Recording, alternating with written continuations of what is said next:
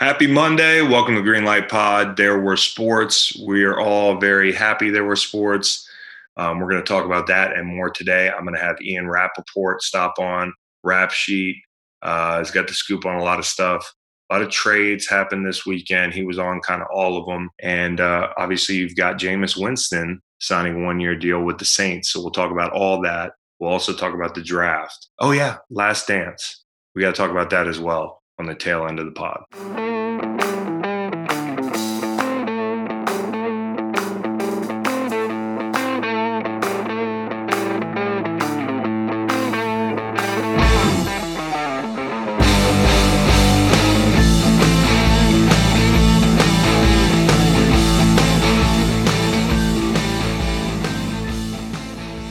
Thought the draft was uh, a lot of fun. It was damn near a miracle that they pulled it off. Um, a lot had to be done to get that to happen, and they had a very captive audience. Ratings are through the roof. Um, we're going to talk about that and more today. I'm going to have Ian Rapoport stop on. Rap Sheet uh, has got the scoop on a lot of stuff.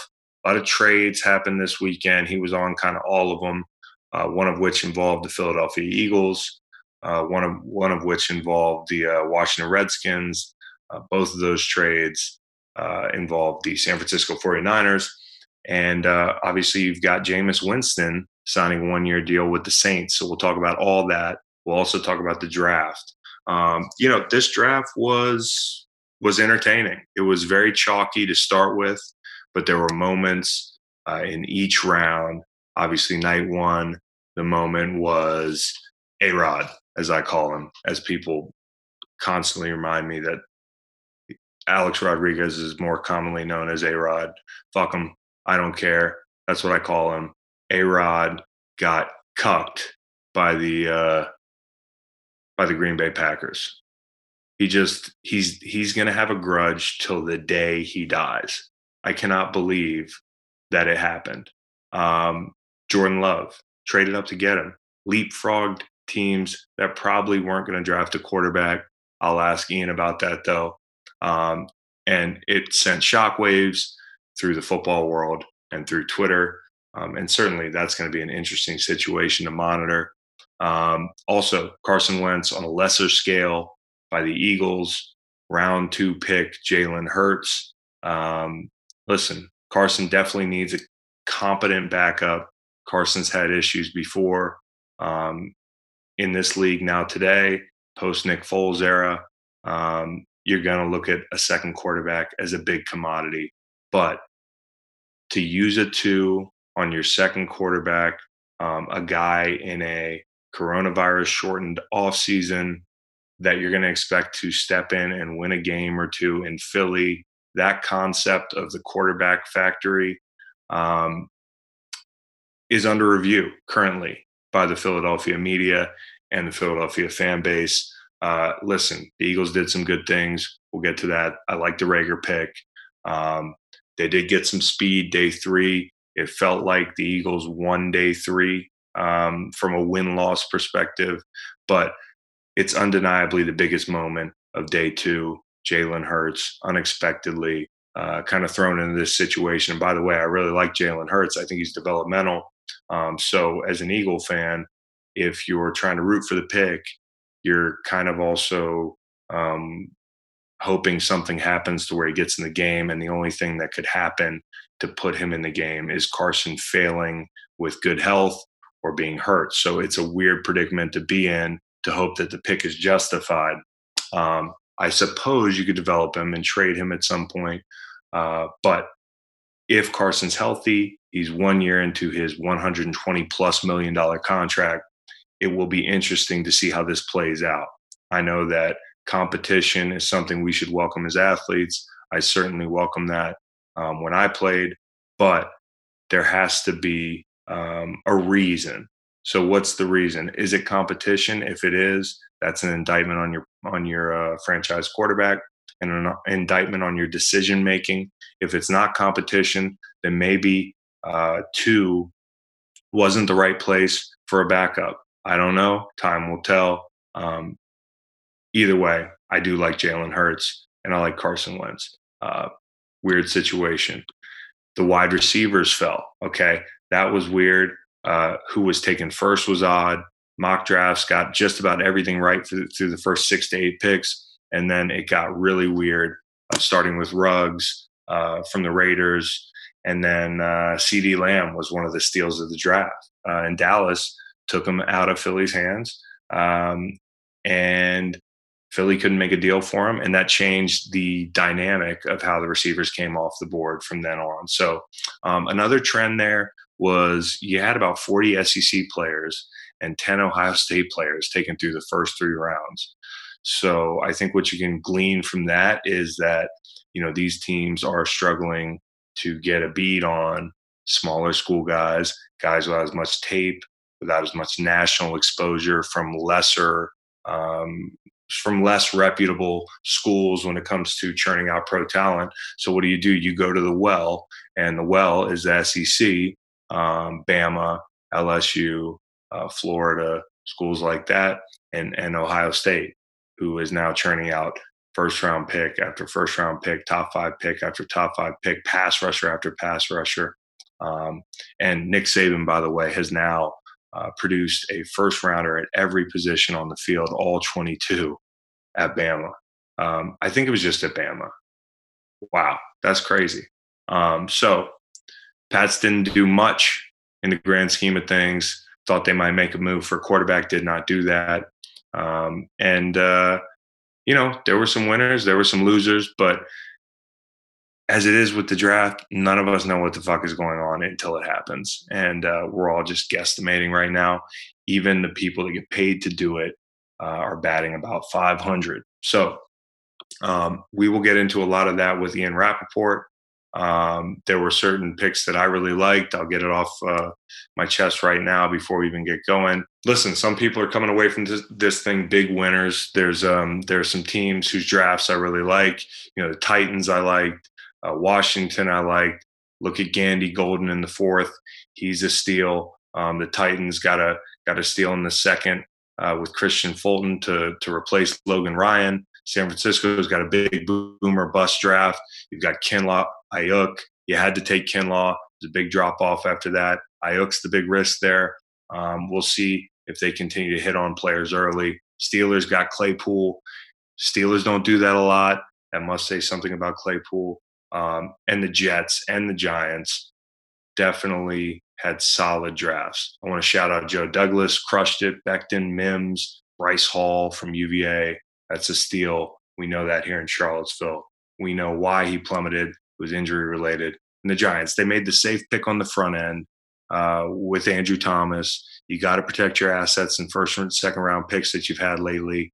Um, and you also stole uh, a safety in the second round, McKinney. And the last time they took a Bama safety ended up being, uh, I think, Landon Collins. And it was about the same time in draft, and that worked out pretty good. Minnesota had a ton of picks, good investment post Diggs with Jefferson, um, Gladney, TCU, Ezra Ezra Cleveland, um, who was an enormous baby, and James Lynch um, was a steal from Baylor. Short arms uh, is what I heard from a coach I talked to, but you know he's a leading pressure guy, one of the leading pressure guys in the country. I think he was Big 12 Defensive Player of the Year.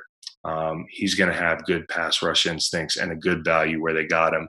The Rams, I'll give you a sleeper there. T- Terrell Lewis, I know there was some like motivational kind of character concerns from what I heard, but um, if he can put it together, this guy is really talented. He might replace Dante Fowler and then some. We'll see if the light really turns on for him in LA. And then, um, you know, across the city there, the Chargers had one of the best picks early in Murray um, from Oklahoma. They gave up a 37 and a 7 71 to move into the first round and get him at 23.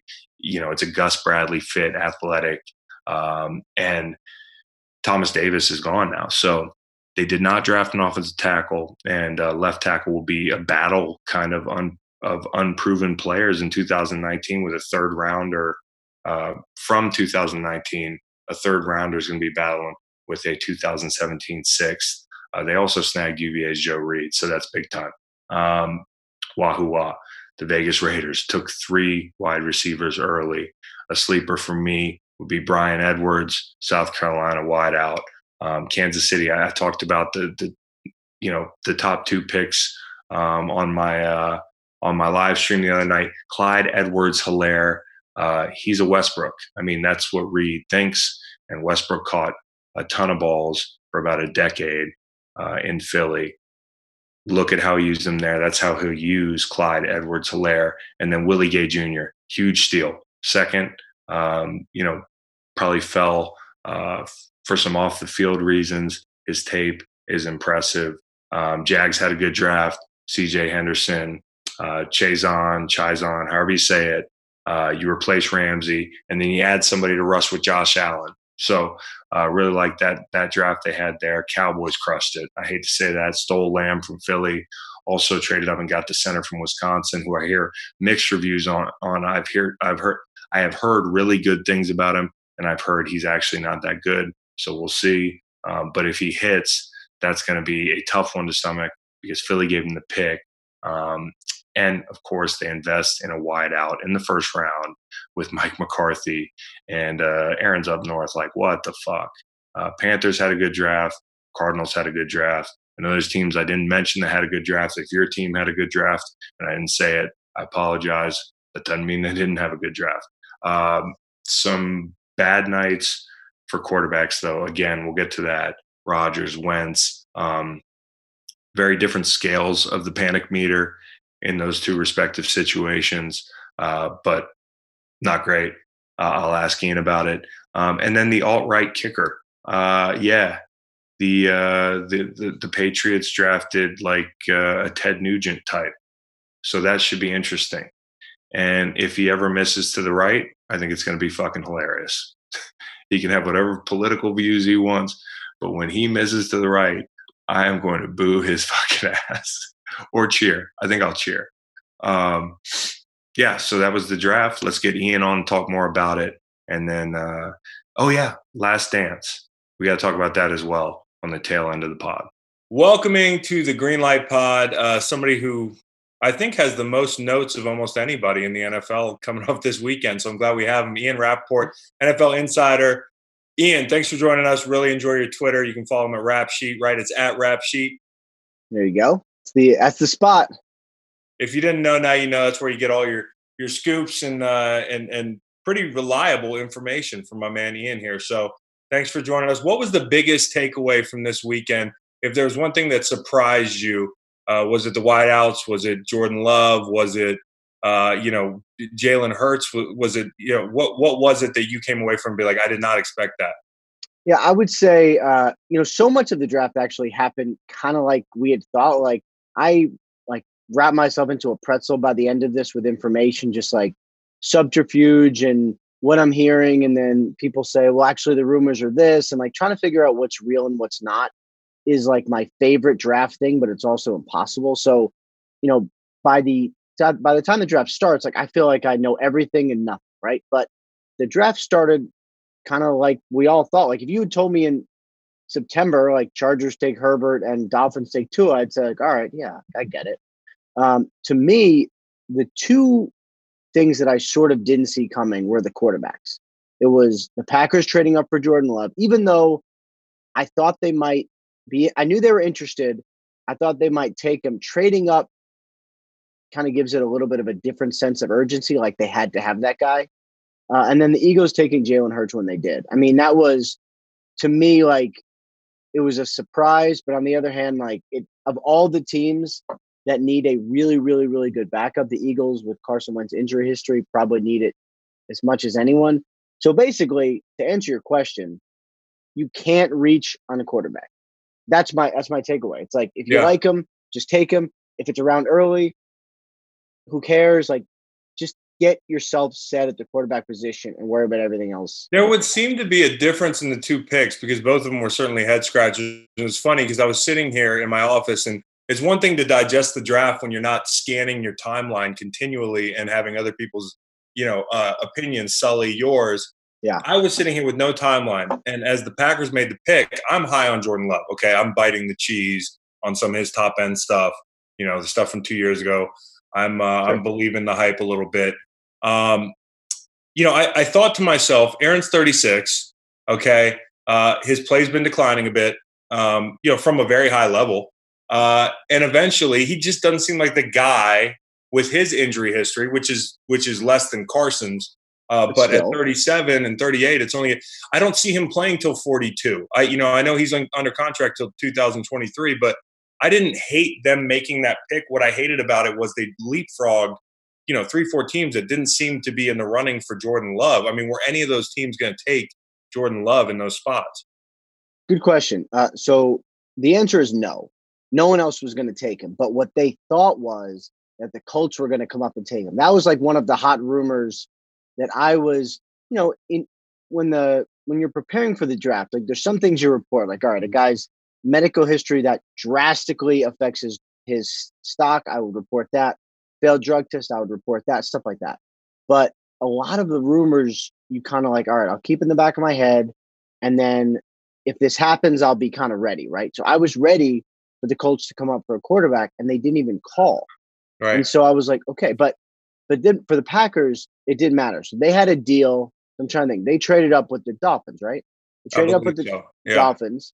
And they also had a deal with the Seahawks right behind them. So if the Dolphins had, if they hadn't done the deal with the Dolphins, they would have done the deal with the Seahawks, which is to say they were coming up for him no matter what. Right. They just, they wanted to make sure that they had him, which tells you like they think very highly of him and they were willing to give up whatever it was um, to get him. The other thing is, and you kind of hit on it, like sometimes I think I'm crazy. Like my opinions a lot of times do not jibe with the public from like literally everything from like when you know when you're younger the type of people you think are attractive or like foods or weird shows or I'm a Mexican, you're contrarian. weird. Yes. And like everyone's going crazy with the Jordan Love pick and I'm like obviously like Aaron's 36 Love's really talented he doesn't have to play right now. It actually makes a lot of sense like why is everyone bugging about it you know? I think why people are bugging is because people are are falling for the notion that the Packers were close last year. I know they were relatively close. I never thought the Packers were close last year. I think that defensive front that needs to be shored up is a big problem. I think that the lack of weapons, ironically, for Aaron was a problem. Uh, and I don't think they're going to necessarily get that that much closer in a year. Now, uh, who's to say he doesn't come out, uh, you know, scorched earth and win the MVP and the Super Bowl this year? I don't know. This could go one of two ways if you're a sports psychologist type of guy and you're a master motivator, maybe LaFleur and the GM there are, and they're saying, well, I mean, if we do this, we're going to get the most pissed off Aaron Rodgers, and he might hate us forever, but he might take it out on the field. And, you know, who, who knows? But on the Carson Wentz front, it's totally different because to me, you're reaching for somebody who a lot of people thought of as a three or a four, right? I mean, yeah, you know, that's right. Uh, you're reaching up in the second to grab a kid who I think's a winner. I like the kid a lot, but with no runway for him with the coronavirus situation. You, you know, if you want somebody to win a spot start, I feel like you're saying there's an injury history problem with Carson, which I agree there is an injury history, and I've I've, I've stood on the table for him about the concussion thing because I thought that was kind of a non sequitur in that whole conversation. You know, if Jadeveon Clowney drills you in the back of the head, we're all going to have right. concussions. It really doesn't matter how prone you are. But if we end up in a situation like that next year in Philly, I don't know how comfortable I feel with Jalen Hurts coming in and winning a spot start where there's vets out there. Yeah, I, I'm. I guess my answer on that is I don't know because a lot of people thought he was a three.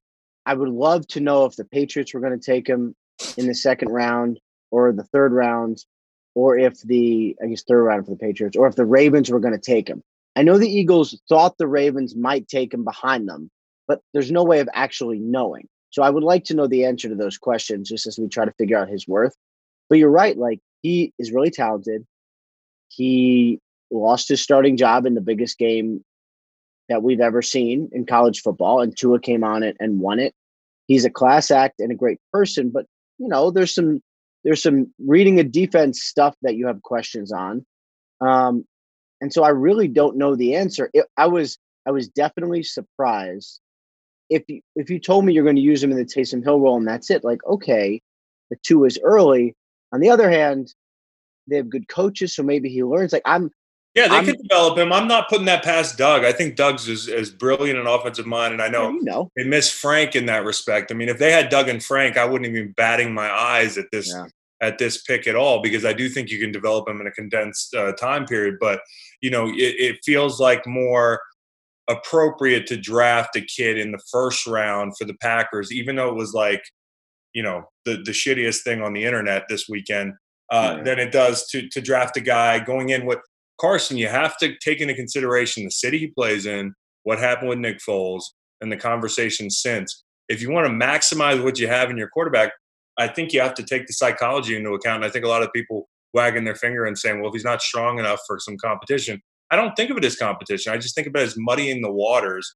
And you just don't know in that locker room. So I, right? Because it's not because it's not competition. Like Carson's the starter. It's just kind yeah, of like you got to say, is it competition or is it not? And if it's not, then two seems high. That was my only thing. yeah, was yeah. like, you know, you want to you want to draft Jalen Hurts he's there at three or four, uh, you know, great. And I know you got some you won day three with with a couple speedsters and whatnot.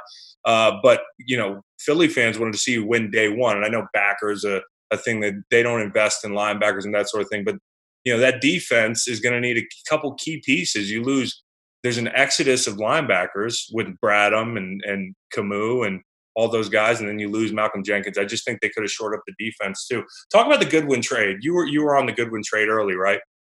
Yeah, this was an interesting one because they've been shopping him for honestly forever. Um, and that was one that like, you know, you hear all these trade names, you're going to keep it in your back pocket. That was so prevalent that I was like, I think everyone knows that they're trying to trade him, so I'm just going to have to report it. Right. And then, you know, I I was talking to some people on like Thursday or something before the draft, and I'm like, you know, how's it going? You know, is Goodwin going to get traded? And the response was like, probably not. You know, might just release him. I'm like, okay. And then I get a text like right away in on Saturday, like, uh, Goodwin's about to go down, be ready. And I'm like, for what? But ended up trading him to the Eagles. You get a really fast guy. I think they adjusted his contract, so it's probably not as expensive as it was for the Niners. And you know, you basically did like the lowest trade you could do, which is just like a pick swap. So Eagles get him for free. Niners don't have to cut him. Get a move up a couple picks. Like it's a low cost answer, and maybe it turns into something because he, you know, he's played some good football. He really Yeah, has. on, on top end of his production's been good, and he's had his moments. Uh, and I think he's the type of guy that would tantalize, you know, those guys in Philly thinking they can get something out of him. Right. And to your point, I mean, San Francisco gets to move up and that sort of thing. You know, let's stay in San Francisco for a second because I thought that they potentially had one of the best or the worst drafts in the whole league. I mean, because I, I really like Kinlaw. Okay, I thought that he could rise, but I don't know um, if at that spot. Now I know this. Okay, so if, if you didn't take Kinlaw, the next D tackle taken was like at forty. So Yeah. you, you kind of had to take him there. So I understand that it is risky. He's not going to be Buckner off the bat. Okay, Aiyuk. How early were they locked onto him from what you hear? Because that was a surprise to everybody, and I like him for the record, but it's a risk. they were locked on to him early. Like I think so, you know, as I'm like being aware of some things during the draft, like keeping in my head, if they had traded, I mean, they did trade back, but only one spot. If they had slid back into like the late teens, 18, 19, 20, then I'm thinking they're going to take him Right. because that, I mean, I'm pretty sure that that was their number one receiver, just number one receiver, which is interesting because, you know, half the people it seemed had Lamb, half the people had Jeudy. And then, of course, Ruggs goes first. And you're like, okay, what did I really learn over the last month? Whatever. It's almost like the mocks were almost 100%. And you mentioned it. I mean, it was very chalky for 30 minutes, and then it got weird. and then it got weird. I mean, and even the Kinlaw thing, which I knew they needed a defensive tackle because they missed on Ashawn Robinson and they missed on another defensive tackle who I can't remember now. They they tried to sign one in free agency. I knew they Yep. would get it, so I kind of was keeping my eye on it. Um, I'm just surprised that for an organization that's taken so many defensive tackles early, that it was another one. And, I, and then I'm like, I can't believe Kyle's letting that happen. But he's also the coach of the whole team, not the offense. So Yeah, really I, and I football think they have their mold there. They have their Armstead, they have their their Buckner body type, and Kinlaw looks a lot like those guys. I don't think Yeah. he's quite. I, I don't think he's quite as now. Arik, he took some time, but I think it was more about the scheme than it was about his readiness. I think that Kinlaw is going to be a little bit more developing, but if they can get the most out of him, they're going to get a lot because I really think he's got as much upside almost as Derek, as crazy as that sounds. I mean, they're different type of guys, but Kinlaw yeah. is very twitchy and long. How did the Staley timing come down with uh, him letting them know about his retirement? You know, for fans out there that you know the, first they see of Joe Staley retiring is the trade. How does that happen sequentially behind the scenes? So, you know, I I would say for me personally and my colleagues Garafolo and Pelissero, who I think you know, we all kind of worked on the Trent Williams trade. Honestly, probably as much as I've worked on any trade, literally maybe ever. It was because there was so much to it and it was constant talking to the Vikings.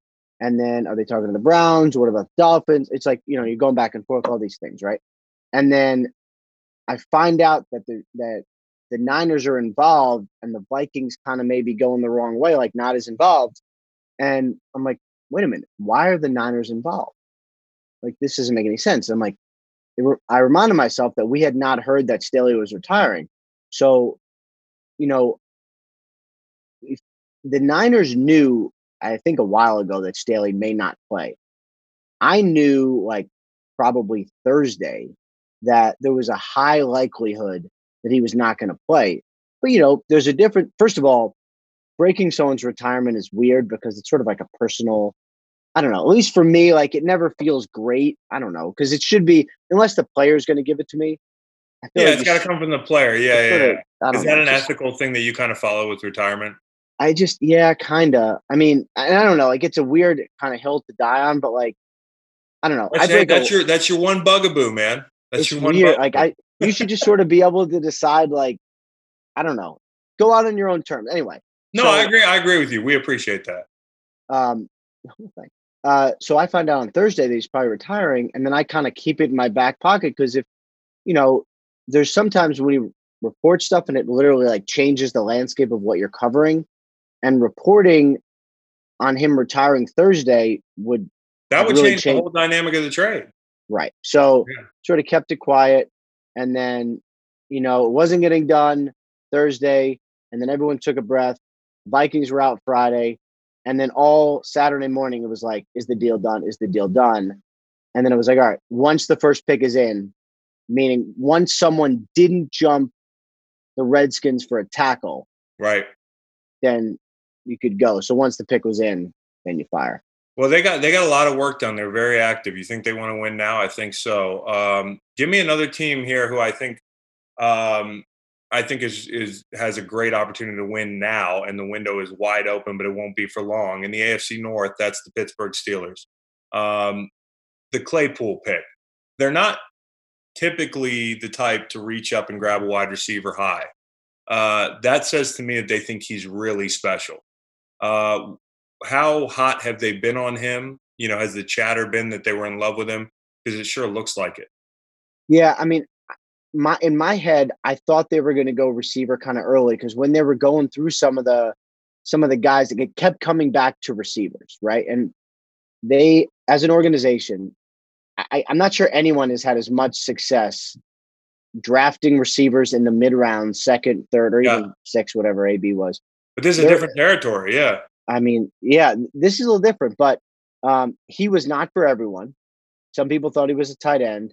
He's a little raw. They love him. And I'm sure what's going to happen there is going to happen what they always do. Like, I'm sure he's going to end up as a, at the least, a very productive player because nobody develops receivers or tight ends or whatever he is like the Steelers. Yeah, I would agree. I mean, so even if it's a, a slight miss, they can overcome with uh, whatever their blueprint is that they've been just crushing receivers on the developmental yeah. side. I mean, but yeah, to your point, it's been um, a lot of mid round guys. So that was definitely eye opening to me. They must really like him. NFC South, okay. You got the Jameis thing. Uh, the landscape has completely changed down there. It's like quarterback city. Um, Carolina had a nice draft. I really thought so. Um, how about the OJ Howard situation? Moving away from the draft for, for a second. Is somebody going to take a stab at this kid? Because I found it really curious. And I don't know if it's one of those things that if Bruce Arians is vocal and says that he doesn't quite have it, does that scare people off? Yeah, I mean, the OJ Howard situation has has been like a little bit weird to me because I've kind of been waiting for him to get traded. Yeah. You know, like I've I thought he was going to get traded around to start a free agency, and he kind of just didn't. And then they signed Gronk, and they're like, all right, well, obviously OJ Howard's going to the Patriots. Then he didn't, and I don't think he ever will. And I don't know. I mean, the only thing that kind of makes sense to me, maybe, is Gronk's not going to play every snap. He'll probably play 50% of the snaps. So maybe they say, all right, you know, BA's system isn't great for tight ends usually, but this is going to be more tight end based because Brady likes tight ends. So we're just going to keep an extra layer of protection. And, you know, because they probably could have gotten, in my mind, like a four or a five for OJ Howard. Yeah. But obviously they were like, this is not worth it. So we're just going to keep the player. Yeah, it's, it's I mean, bizarre. I mean, yeah. I know Tom, and I, that leads me to wonder how much influence. I know Tom has a certain amount of influence in Tampa. What are you hearing? Because I would assume that he might have influence on who they draft this year. I think he had a lot of influence. Now, you know, they've done, I mean, it's a good rot. They haven't won a lot, but for a team that's been not good. Man, they're pretty good, which, which says something about Jameis Winston. I hate to say that, and I'm rooting for the guy because I really, I really like Jameis. I like his, uh, the good Jameis. We all love it. I would love to yeah. see him, you know, marry up with a, a coach like Sean Payton, who he's going to end up with, or a Bill Belichick. I was wondering about, which would seem like out of a dream, but um, or reality TV show. But um, you know, I like, like that show. The top five defense, uh, and it'll only get better with less sudden changes and more complementary football. You've got all those weapons. We talked about that. I like the backs. Um, and you know they invest in the offensive line with Wirfs. I mean, they, they, the window is is more open than we we ever knew it was. I mean, and this is you know this is going to be the best set of skill players that Brady's ever thrown to. I mean, he's got a legit number one receiver, a guy who's a one A in Godwin. He's got Gronk. You know, we'll see what. See yeah, what you never know. Which I didn't think. I, I thought that was fair what they got, what they had to give for him, and and I think New England came away with a solid haul for a guy that was not going to suit up. For them, has been out of football right. for two years, so I thought both teams won that. And uh, you know the the Bra- Brady's old home. What the hell's going on there? I, does anybody know what Bill's master plan is this year? I mean, I thought I was hoping for Jordan Love. I was hoping they'd invest in a quarterback. I get yeah, the they didn't. It was interesting. They did. They did not love Jordan Love. I mean, in my mind, they thought he was more of like a late two, early three. Yeah, which some did. Uh, I just well, somebody's going to be right or not. But you know, with the Patriots, the there's always the old argument. You hear it all the time. Is it Brady or is it Belichick? Is it the system or is Tom so good? We are literally going to find out. This is a transition year in New England. They got a lot of dead money. It's not a high, high, high end talent group. Brian Hoyer is probably going to be their starter week one. We'll see, but that's my guess.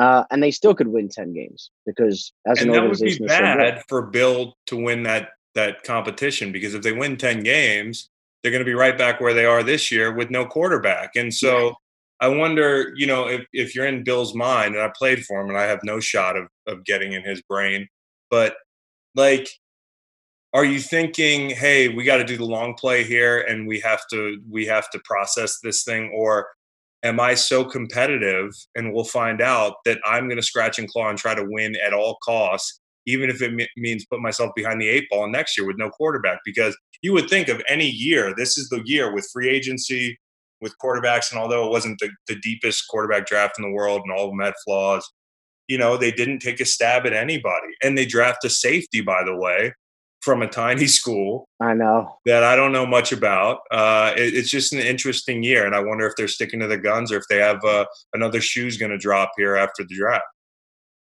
I wonder too. Uh, I've thought about it a lot. What they're going to do at quarterback. I mean, I thought maybe Andy Dalton. They don't have the cap space. Uh, I thought maybe Cam Newton. It doesn't seem at this point like that's going to happen. Right.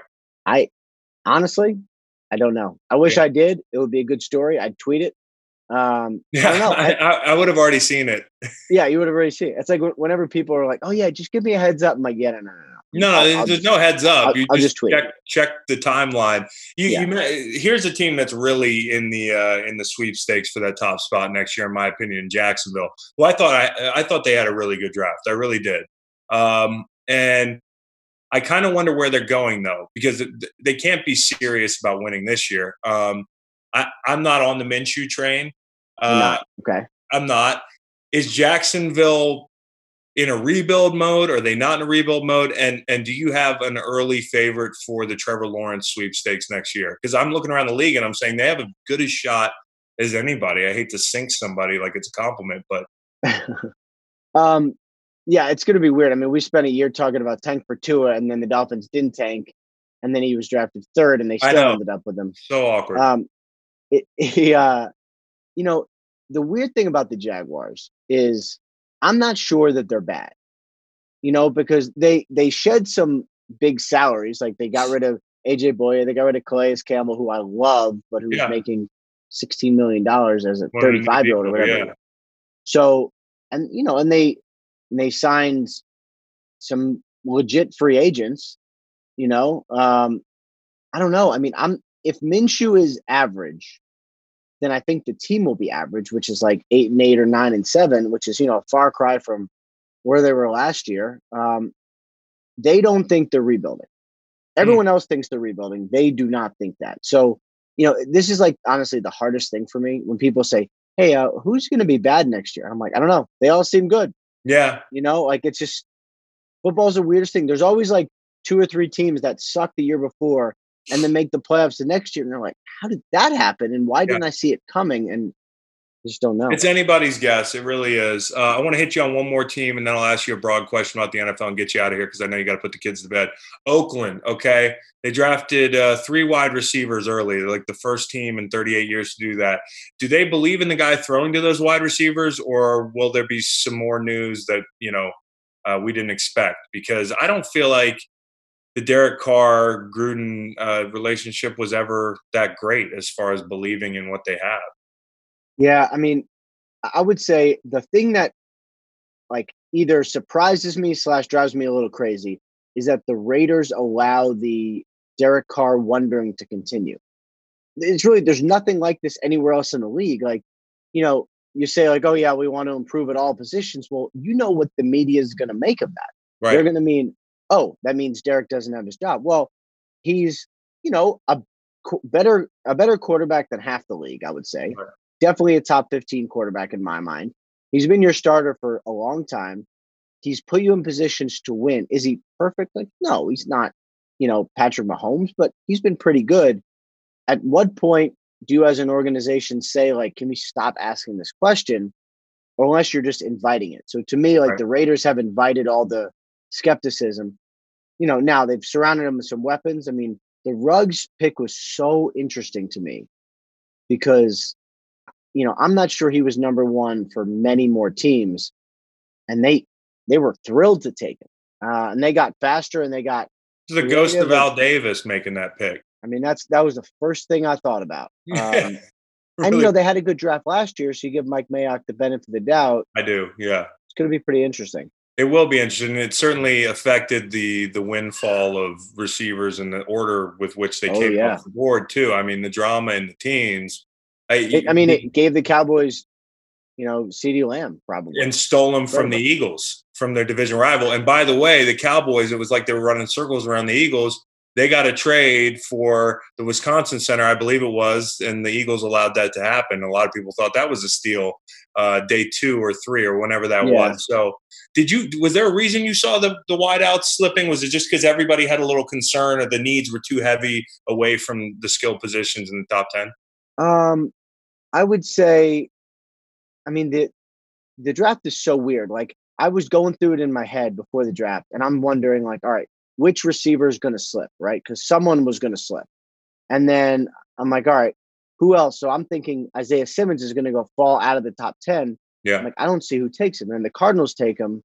Like, okay, I make, but anyway, I'm like trying to figure it I'm out. Trying to make Never, up for Haason Reddick. I did like the pick though.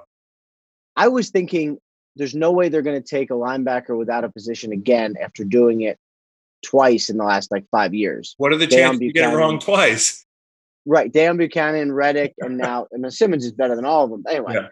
um, I just I think maybe you had teams like the Jets didn't take a receiver, and I thought they might. So I was like, okay, there's one receiver who's going to fall, and maybe because the group is so so deep that everyone's like, I'll get one in the second round, I'll get one right. in the third. You know, I think that really pushed it back. I think that was the pervasive kind of like mindset. If if your guy wasn't, you know, you didn't have to press to take one, and it just kind of it moved the whole board back. And it'll be you know interesting. We mentioned Philly, that Reagor Jefferson side by side is going to be for a few years now because those are two teams that took them back to back. So it was definitely a crossroads.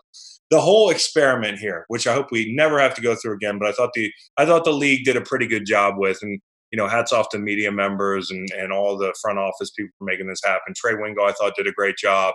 Um, was there a hiccup that we didn't see? Uh, what was the review kind of from a standpoint of all the, the, the people in TV and on the league side? Were there any big hiccups behind the scene? Um, it seemed like it was okay. I mean, you know, like Vic Fangio and Les Snead both lost internet at various times, which I think ended up fine. Um, picks came off with without a hitch. You know, people whatever trade there weren't a lot of trades early, um, but teams were able to make trades if they wanted to, so technology wasn't a problem. I thought it was I thought it was good. Uh, you know, it wasn't like the most fireworks we ever had in a draft, uh, and it helped that no one had anything to do, so the whole world was watching. Um, I think the you know I've been reading a lot of articles today about things you can you know everyone seemed to like it. All right, what can we take from this draft to the future? And I feel like if I had to guess that what's going to be taken is more people are going to have cameras in their house. More people are going to get internet setups where we can see families celebrate. Because like Yeah. I I love the draft. It's literally of all the things we do as a league, it's my favorite. Like the drama, the subterfuge. Like I love, I love, love, love the draft. And nothing I love more than watching someone like get the call, the family goes crazy, everyone's like, shh, you know, and like Yeah. on the phone and they're freaking out. Like, Or your I wanna see- girlfriend gets pulled off of you by your mother. it's like, I mean, that's just you can't make this stuff up. People go viral, and and I loved. So, we'll never, uh, never get this again. Seeing Cliff's house, you know, Andy Reid's shirt. I love seeing, you know, it's all the all these guys comparing their decor in their houses. Like people were were bored. We needed seeing the kids, you know, like all these. I mean, the amount of times when I, I, I for some reason, I get a lot of phone calls Friday between like uh, during the season, Friday between four and like seven, because that's when everyone on various time zones are driving home. So you call me on your way home, and then you're like, all right, I'm with my fam. And those guys are so excited to get home to their family on Friday night and then get back Saturday back to work. The coaches and GMs around the league were like head over heels in love with being at home. Yeah, Like It was because they was, like, never blown are, away. and their families probably loved it. Mm-hmm. Vrabel's family loved it. Why did Goodell change? Do you know why Goodell changed? I mean, I think literally he was doing housework on Saturday because you know Saturday of the draft, like I'm usually working. This time I was working, but I was home. Yeah. So like you know, I had lunch with the boys and I my wife like helping my wife do some stuff, and the draft is on because you know someone picks you know the 187th pick. I'm like, all right, like I don't Yeah, have a yeah. scouting report on that. guy. Goodell had had Um, enough too. His back was hurting. He was his knees Yeah. were stiff. He had to sit. He had to sit his ass down, and He ate a lot of M and M's. Like he yeah. was very relatable. This was a rare relatable moment for for Raj. Last question before I let you go. Uh, best draft, worst draft, Um, I would say favorite, least favorite, because I don't want to act like we nobody knows what the hell's going Right. on. Right. Nobody. Yeah. Assuming no one knows, um, I would say I like what the Cowboys did. They were set on taking a defensive player. They were going to take, in my mind, K'Lavon Chaisson from LSU, and they did what I hope all teams do, which is CeeDee Lamb is the best player on our board. We have to take the best player on our board. Stay true to our principles and just take him. Yeah. And then the Cowboys did. Then they got some, you know, other really interesting uh prospects later. d- Big defensive talent. You know, I like I like Um, Gallimore. I do. He, he yeah. tested well and all that, but I also thought it wasn't yeah. just the numbers with him; it was the fluidity with which he moved. And yeah, I thought they had a good draft. I put him up towards the top. Um, that you, you they got the center, um, and then the irony of McCarthy investing in CeeDee Lamb in the first round. And I uh, know, Pac- I know. from Green Bay. It can only get worse. So I mean, and, and it was so, and then not saying worst draft because the Packers could have drafted zero other players, and if Jordan Love becomes a starter, then it's the best draft they've ever had. But basically, no skill guys in Green Bay. Um, I know you want to run the ball more, uh, but they kind of did this weird fusion of the the tomorrow's two quarterback team system, and then you know just drafting an old school running back like like it's Eddie Lacy again, and yeah. you know a tackle, and yeah, I, I, it was it was bizarre. I think I don't think you're alone in scratching your head at that one. So, Ian, thank you so much for the time. Uh, rap sheet in the building, green light. We got to have you back again, man. This was fun. Awesome. I would love to. Uh, it was a blast. Thank you for having me, and thank you for uh, not being annoyed that I was drinking my beer through the interview. It's all good. It looked good. I might go downstairs and have one now. All right, man. Take it easy. all right. Have a good night. You, dude. So that was Ian Rapoport. Uh, a lot of fun to talk to. Love to have him back another time, and we will. Um, let's talk about The Last Dance. All right. So, The Last Dance. Uh, that was, that might have been better than last week, if that's possible. Uh, this was really cool. This was really, I think, illuminating in a lot of ways. Um, hearing people talk about that time period, because again, when you talk about Michael Jordan, knowing him from from your childhood, you didn't understand the landscape in the NBA like an adult fan would. Like, how was Michael Jordan perceived in 1990 in real time? I really couldn't tell you. Um, you know, you could hear people talk about it, but to hear players talk about it, to see it laid out this way and and understand the power struggle very explicitly was interesting. I mean, you basically had, and they explained it, this crossroads where um, in the East, uh, it was kind of like you had to conquer the Cleveland Cavaliers. Um, and then after they leapfrogged the Cavs, um, they got a shot at the Pistons, and that took longer.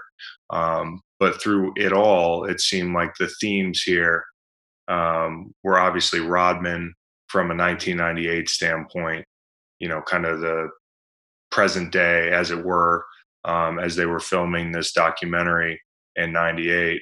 Um, and then it was Phil and the Pistons, really, um, were the two big themes. Phil Jackson, ironically, at the time, probably represented more of an impediment than an ally to Jordan. It just seemed like because Jordan was so cool with with Doug Collins, which was something I didn't really understand how tight they were. And I think a lot of it had to do with that Doug got out of MJ's way and just let him do MJ. And at the time, that seemed like a really good relationship for MJ. Um, but you know, with Tex Winters triangle offense kind of thing, his unselfishness that he was pushing on MJ, um, you know, which I guess it would be hard to to believe for a guy that catapulted the Bulls out of obscurity just on his own back that now like to take the next step and become a champion, I have to give up being, you know, the guy in every situation. And that was what Tex was preaching. And that ended up being like Phil's kind of calling card because that's what he learned from. And when they made that move, um, Phil ended up becoming Jordan's biggest career ally and a guy that got him that first championship and uh, and many more after. So it was just interesting, like the way the way MJ would look at it at the time was probably way different than he look at it now. But that game and you know we're talking about the uh the pistons here mostly but they talked about the finals they wrapped up the episode with the with the finals and i believe it was it was game five the decisive game in in um, that first title run against the lakers for the bulls after they had just finally beaten the pistons um paxson was the one who went on that scoring run and it was like jordan had this epiphany that okay there's something to this thing. Um, and so it was almost ironic that he learned to to get what he really ultimately wanted, which was a championship.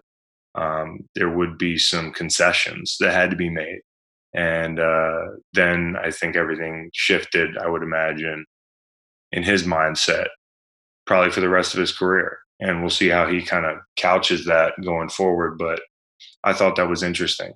You know, um, you know, obviously Rodman and the Pistons. So Rodman being, I think, a lot of young people today not realizing that Dennis Rodman wasn't just the guy with the dyed hair um, in Chicago. He also obviously had his stint in in uh, in San Antonio, where people my age would remember pretty vividly. But you know, in the late '80s, he was an absolute dog in Detroit, um, and it was interesting the way they kind of took us through his little journey. Um, and it seemed like there were two eras for Rodman. There was pre Madonna, post Madonna, pre San Antonio, post San Antonio. At least that's the way they they made the the turning point seem. Um, you know, finishing school, he's thinking, you know, we'll see what happens. That was kind of his thing. He wasn't at a big school, Southeast Oklahoma or whatever it was. Um, 27th pick. Just crazy how low his expectations were for himself and and, and ended up being a steal. Um, and David Aldridge said he was the best on the ball defender he had seen in 30 years. I mean, he had the rebounding thing down to a science. It was so interesting to hear him talk about Larry shoots the ball, it spins a certain way. I know where it's going to be. Mike shoots the ball. I know where it's going to be, that sort of thing. And he'd have friends just sit in there and shoot the ball, and he would just stand there and and react to the trajectory. Um, that was like he had it down to a science. And I guess you wonder how somebody was relatively undersized, you know, besides being tenacious, he was also he was also seen to be sort of a student of the game when it came to that you know, even above his peers. Uh, interesting dude. Obviously, there was a whole psychological thing when he was, and by the way, him and Pippen, holy shit, he used to beat up on Pippen. And then they became like boys from 95 on. But um, when he was in Chicago, it was quite obvious that he would almost respect Jordan to the point that when Jordan needed him more, that's when he would fall in line more. And obviously that coincided with Pippen being out. So it was interesting to hear them detail how, you know, his psyche kind of ran on that. And he was at his best when Pippen was gone and he felt more important. And then uh, when Pippen got back, there was a there was a process there. So uh, super interesting. Also, it's funny when when he got back that I mean, it's clearly fucking dude, we get it. Like, you don't want Pippen to come back. He went way too over the top with the hair thing, putting those threes in his hair. Like, dude, everybody knows you're just overcompensating for the fact that you're not happy. Um, you're going to be a third wheel now. Um, also, that shark tattoo that I noticed that I've never noticed with uh, Scottie Pippen was something else. Um, yeah, so there's like three different Rodmans it was they they did a good job with that. By the way, I miss those Spurs colors big time. I really miss them. The unis now today are too boring, and those Spurs colors were electric. Um, but Phil kind of coincided with the Rodman thing because he seemed to be the only one who could could understand him at that point. And by the way, the Phil sequencing, you know, from the footage of him playing for the Knicks as a reminder to very casual basketball fans. He was a pretty damn good player there, won a couple championships, played 11, 12 years, um, looked hilarious running around on the court. But, you know, down to his Montana roots, which is interesting to me because where I go in the summer on Flathead Lake, um, there's actually a lot of basketball players that hang out up there. Scott Scott Scott Skiles hangs out up there. You know, I met Steve Kerr up there like 15, 20 years ago. Um, Frank Brickowski, Obviously, you remember Frank for getting into it with Dennis Rodman, ironically, in the uh, finals in '96, I think it was for the Sonics. Uh, he was number 40 on that team, big white dude. Um, and then, you know, Phil Jackson's got a place up there as well. Uh, and Phil used to come hang out at the Hoop Fest, which is like the biggest three on three tournament in Montana. Um, pretty good basketball, actually, there. And uh, shameless plug here. I did I did place in the dunk contest circa 2004 there. Um, yeah, a, a, little white dude that looked like Jason Williams. That's white chocolate. Um, he jumped over like a Mustang. Like people in Montana have hops. It was crazy. Um, but anyways, Phil hangs out up there, so it was interesting to see the Montana stuff. Um, good player and uh, obviously had a way about him that was very unique and understood Rodman. And when he called him Hyoka, I about lost my shit. Uh, that was the statement that felt like the moment when Dennis Rodman bought on, bought in. He was like, "Yeah, this dude just gave me an Indian name. I'm sold on Phil Jackson." Um, and then they had the footage of him coaching in Puerto Rico. I mean, that was pretty good producing right there to go get that shit. Um, but the main thing was the Pistons, um, to me at least. And hearing, you know, Pistons players, including John Salley, who people, again, casual, millennial basketball fans um, probably don't remember him as well from that as you might remember him from a number of things post basketball. Um, that was a tough fucking group. Holy shit. Uh, and the way Brendan Malone, the assistant uh, coach for them, that looked like the guy he could work at the florist shop there in South Boston in the town.